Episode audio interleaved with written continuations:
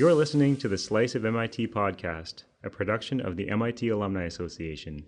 This is the MIT Alumni Books Podcast, and I'm Joe McGonigal.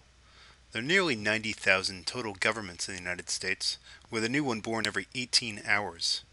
In Inside Job How Government Insiders Subvert the Public Interest, published in March by Cambridge University Press, Mark Zupan, PhD, class of 87, suggests that the role of government in this country tends to exceed an efficient level.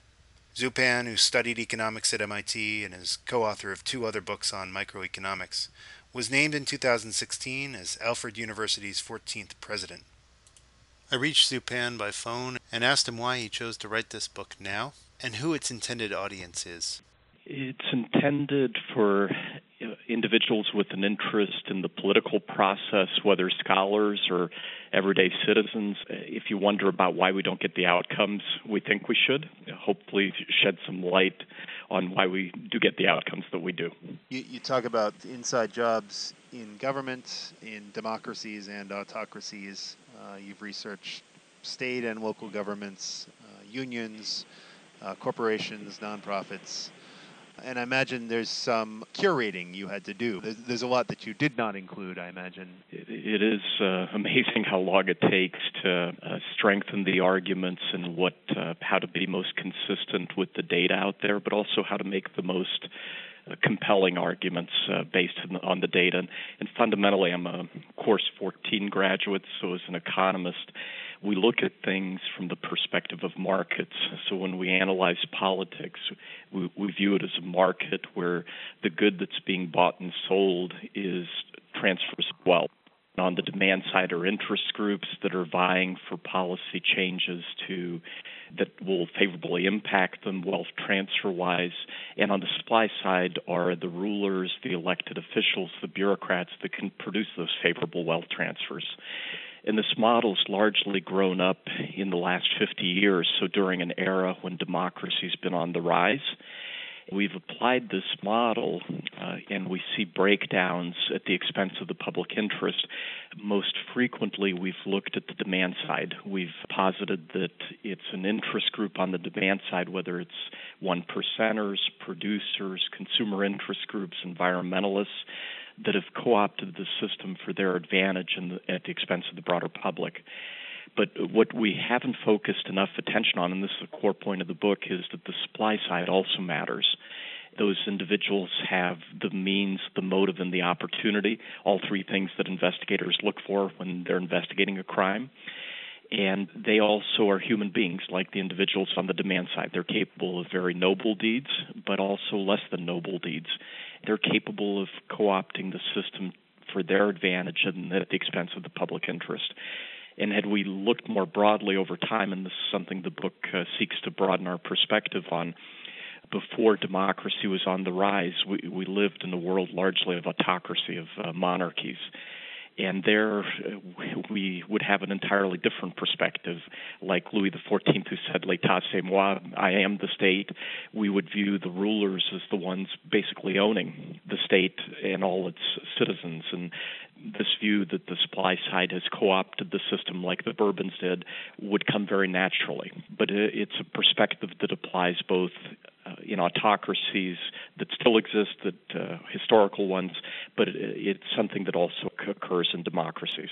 Are you tempted to add a chapter in the next edition about draining the swamp? I'm, I'm just reading headlines every day right now, and we've certainly been hearing that rhetoric quite a bit. You have one reference to the current president in the book, and it's a minor one. How, how do you unpack the psychology of Donald J. Trump in the White House? The book was largely written before the advent of Trump, so there are more references to people like Marco Rubio and Hillary Clinton. That's when I was writing the book. The topic has certainly become more germane with Trump's advent.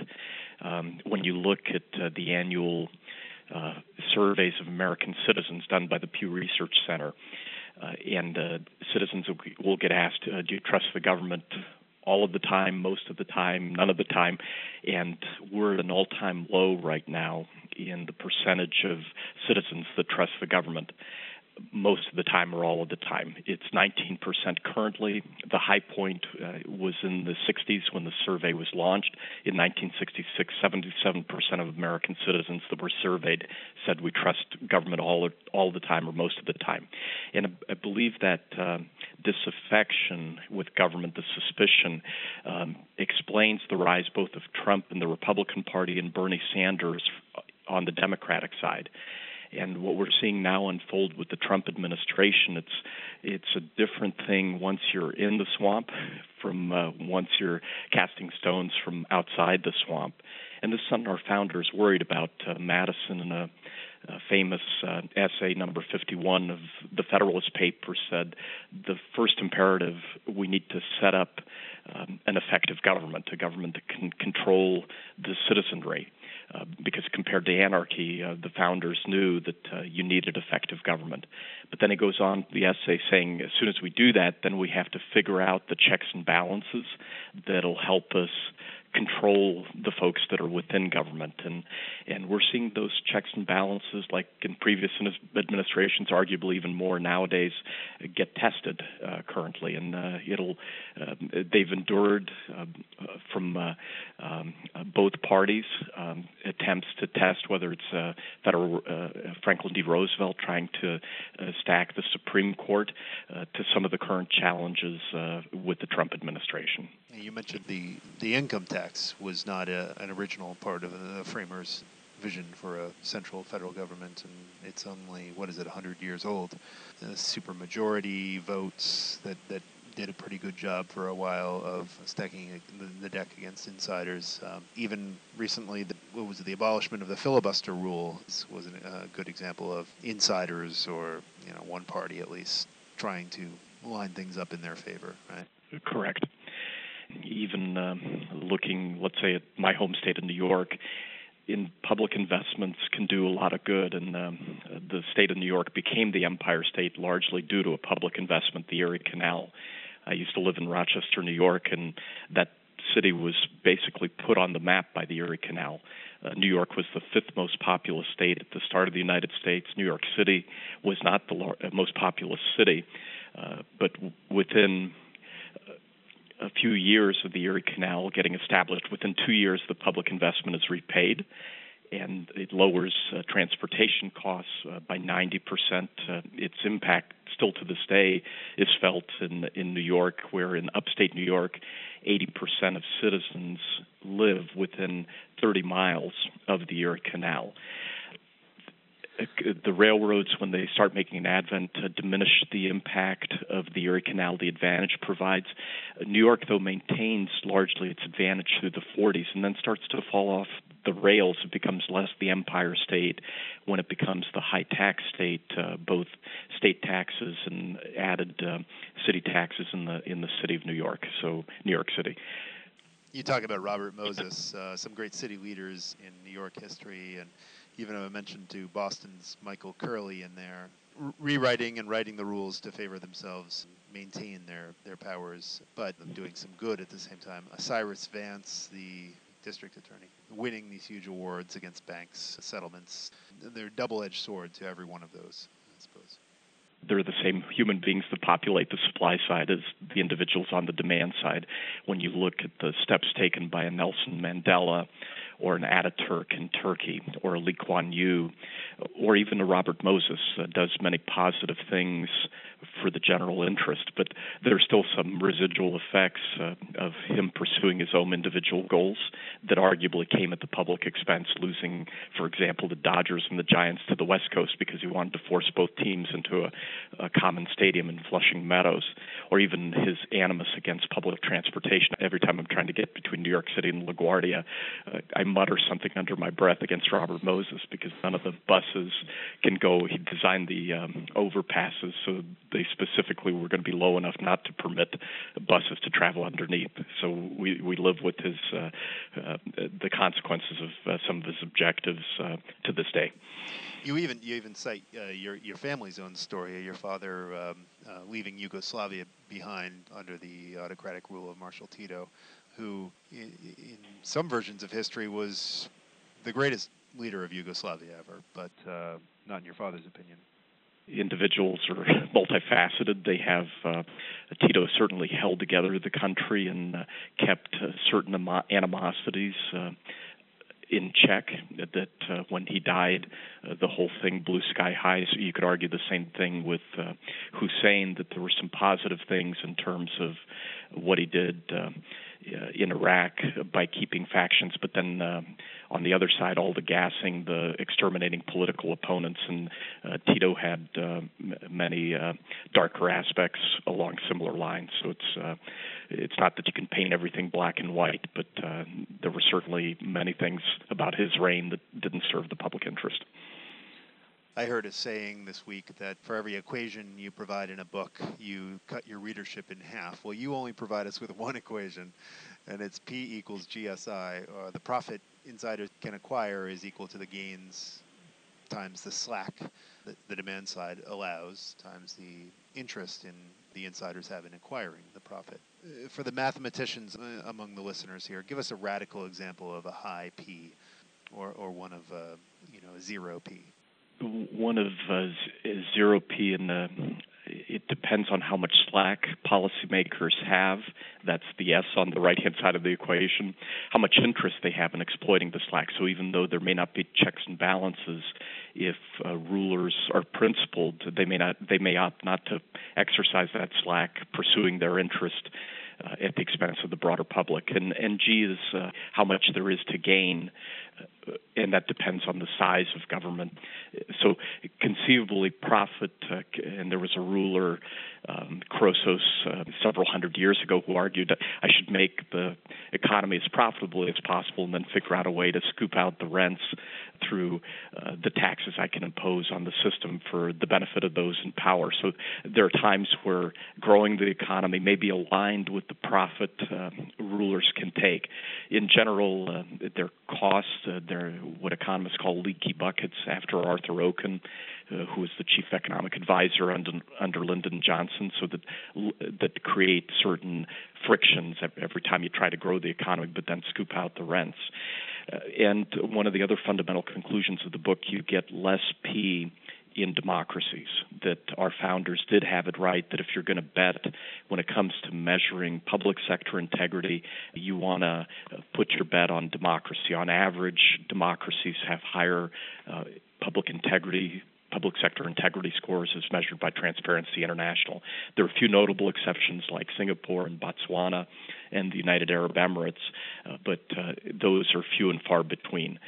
On the downside, uh, this Transparency International 0 to 100 score, where 0 is perfectly corrupt, 100 is uh, perfectly clean, the average democracy still falls below the midpoint of that scale and over a quarter of the world's present democracies have a public sector integrity score that's below the autocratic average around the world. So, government by the people doesn't ensure government for the people. Uh, Francis Fukuyama, who argued in a recent book, The End of History, with the rise of democracy after the fall of the Berlin Wall, that we've reached a socioeconomic terminus. And uh, he's since scaled back that argument my book, uh, consistent with his walking back his argument, will say democracy is not enough. Our, our work remains unfinished, and we still have to keep thinking about these checks and balances that our founders worried about, and what further can we do. And that's the closing chapter that limits the amount of profit that supply siders can extract.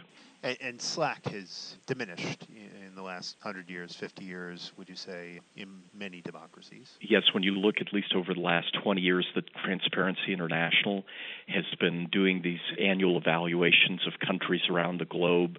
Uh, so uh, there are now uh, more benchmarking mechanisms that help diminish slack, citizen mobility and also arguably the productivity of citizenry. If uh, the more productive we become, the higher the opportunity cost from exercising slack in a nefarious way on the supply side. But it, it's still uh, what got me into the research was looking at a well-established democracy, the United States, and trying to explain how our senators voted. And this was with the mentor uh, Joe Kalt, who, when he was a faculty member at Harvard University, and I was a an undergraduate there before going to MIT, we, we looked at how senators voted on strip mining to test the economic model, and we were hoping to see to what extent could you relate strip mining voting to pocketbook interests in a senator state. And one of the striking things was how little could be explained by economic interests and how much more important were non pecuniary interests, senators' ideological goals.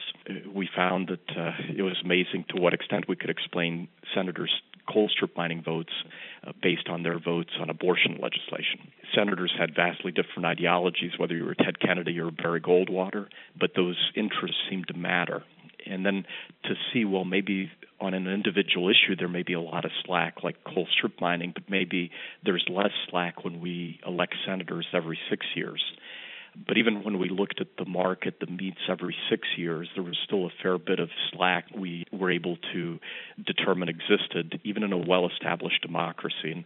And, and, there have been, whether it's um, ideological goals or pecuniary goals prior to the passage of the Stock Act a few years ago, there was a study done of senators and congressional representatives market portfolios. And what these researchers found is the average senator Republican or Democrat, their market portfolio grew by 12 percentage points more than the market over that period per year. The average congressional rep it was six percentage points higher. So either we've elected people who are a lot wiser than Warren Buffett when it comes time to picking winners, or there's something about being in power that also accrues financial benefits according to these studies that were done then. And speaking of votes, you also you discussed the B-1 bomber as an example of um, the, the one that has parts from 48 states. When I teach economics to students, public goods is one of the arguments we give for government intervention. And from a purely economic perspective, that argument's warranted. But what the book argues is you also have to worry about the politics and the interests that crop up you know, when you have uh, legislation involving public goods like national defense. And uh, from an economic perspective, we can argue that those public goods will be underprovided. But from a political perspective, we can argue that the exact opposite will happen that when it comes to a B 1 bomber, we have to worry about individuals on the supply side of those public goods, the people that produce the bomber, uh, individuals that benefit from those public goods, and how concentrated are those interests relative to the average taxpayer.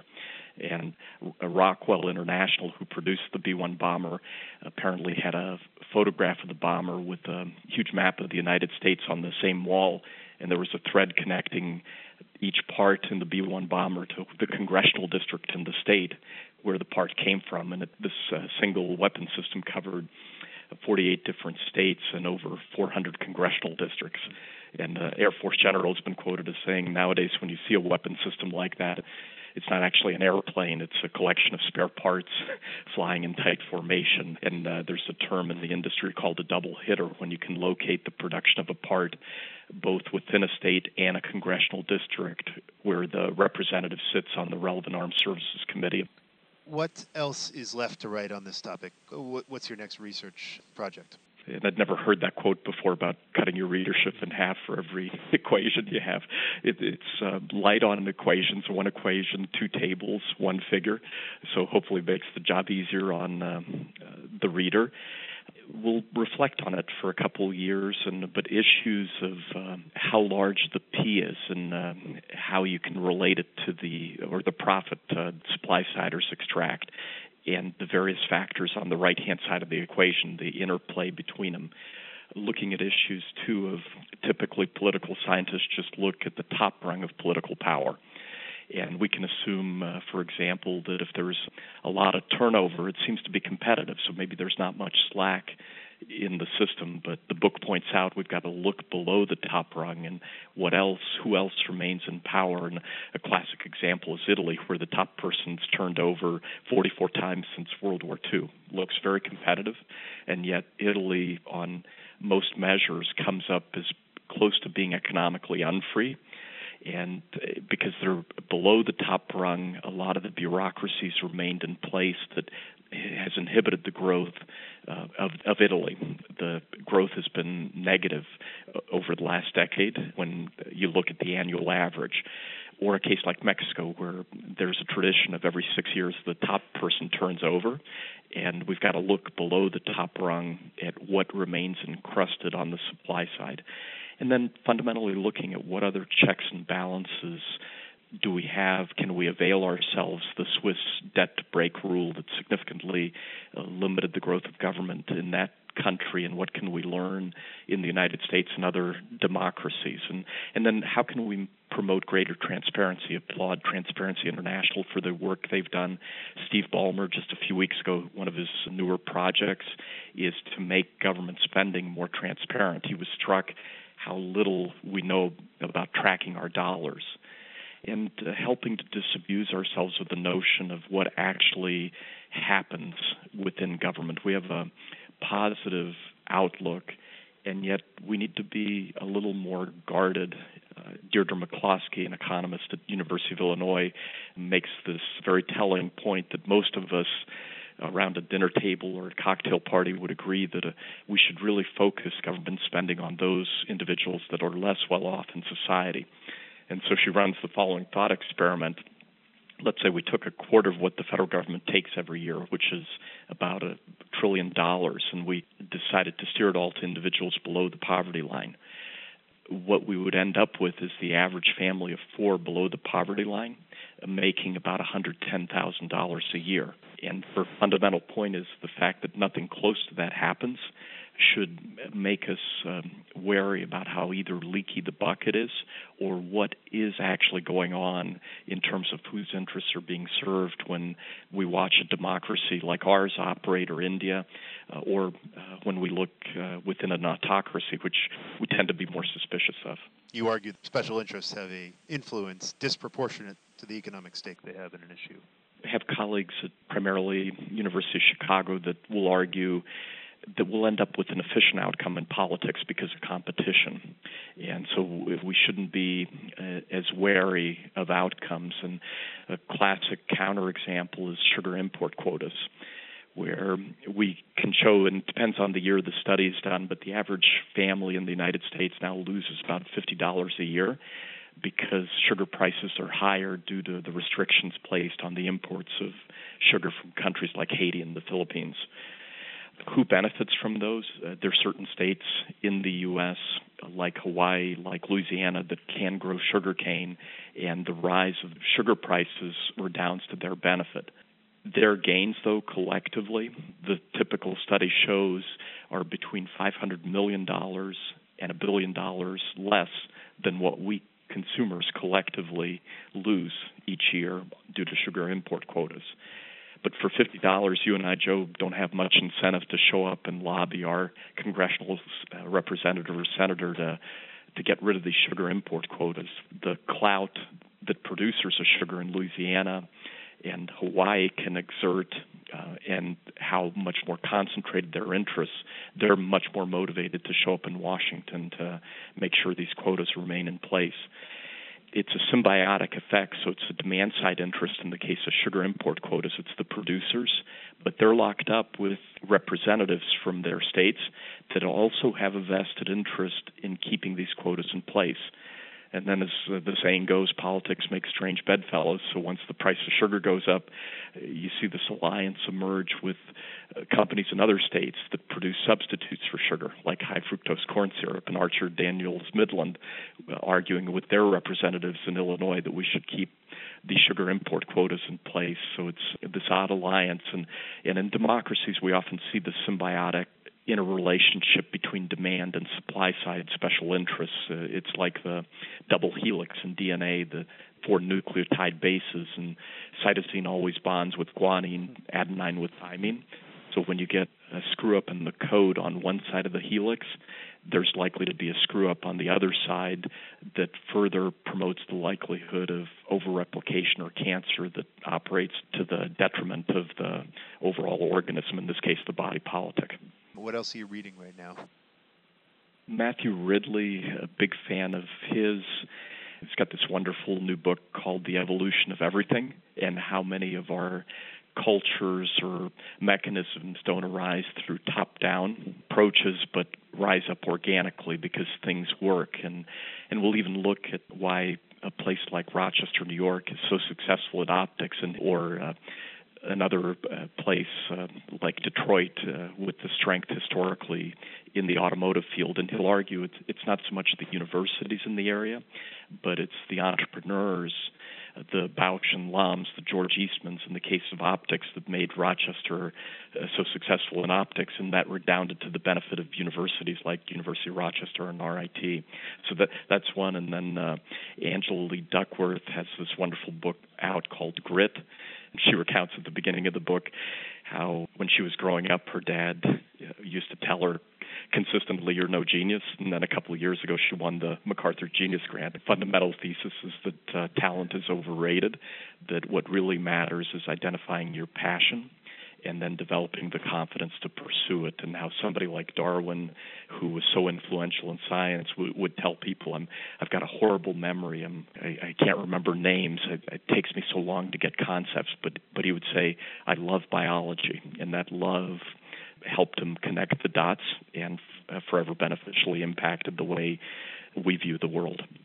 Alumni uh, listening who are not familiar with Alfred University, tell them something they might not know about it. It's the second oldest of proud progressive heritage, started in 1836 second place in the country to admit women, the first one to open up the full course of studies. So Oberlin beat us to the punch, but if you were a woman, you had to study home economics, and you couldn't give public speeches until 40 years after the other institution's founding. So here, very uh, much more open to diversity. Um, one of the first to admit African Americans and and Native Americans with one of the top schools of art and design and uh, the top ceramic engineering program in the country. So, learning a lot more while I wasn't an engineer at MIT, learning a lot about uh, Snell's law and refraction indices, and uh, because of the strength of the glass science and engineering components, and and we have more alums at places like Corning than any other university because of proximity and because of the strength in ceramics and glass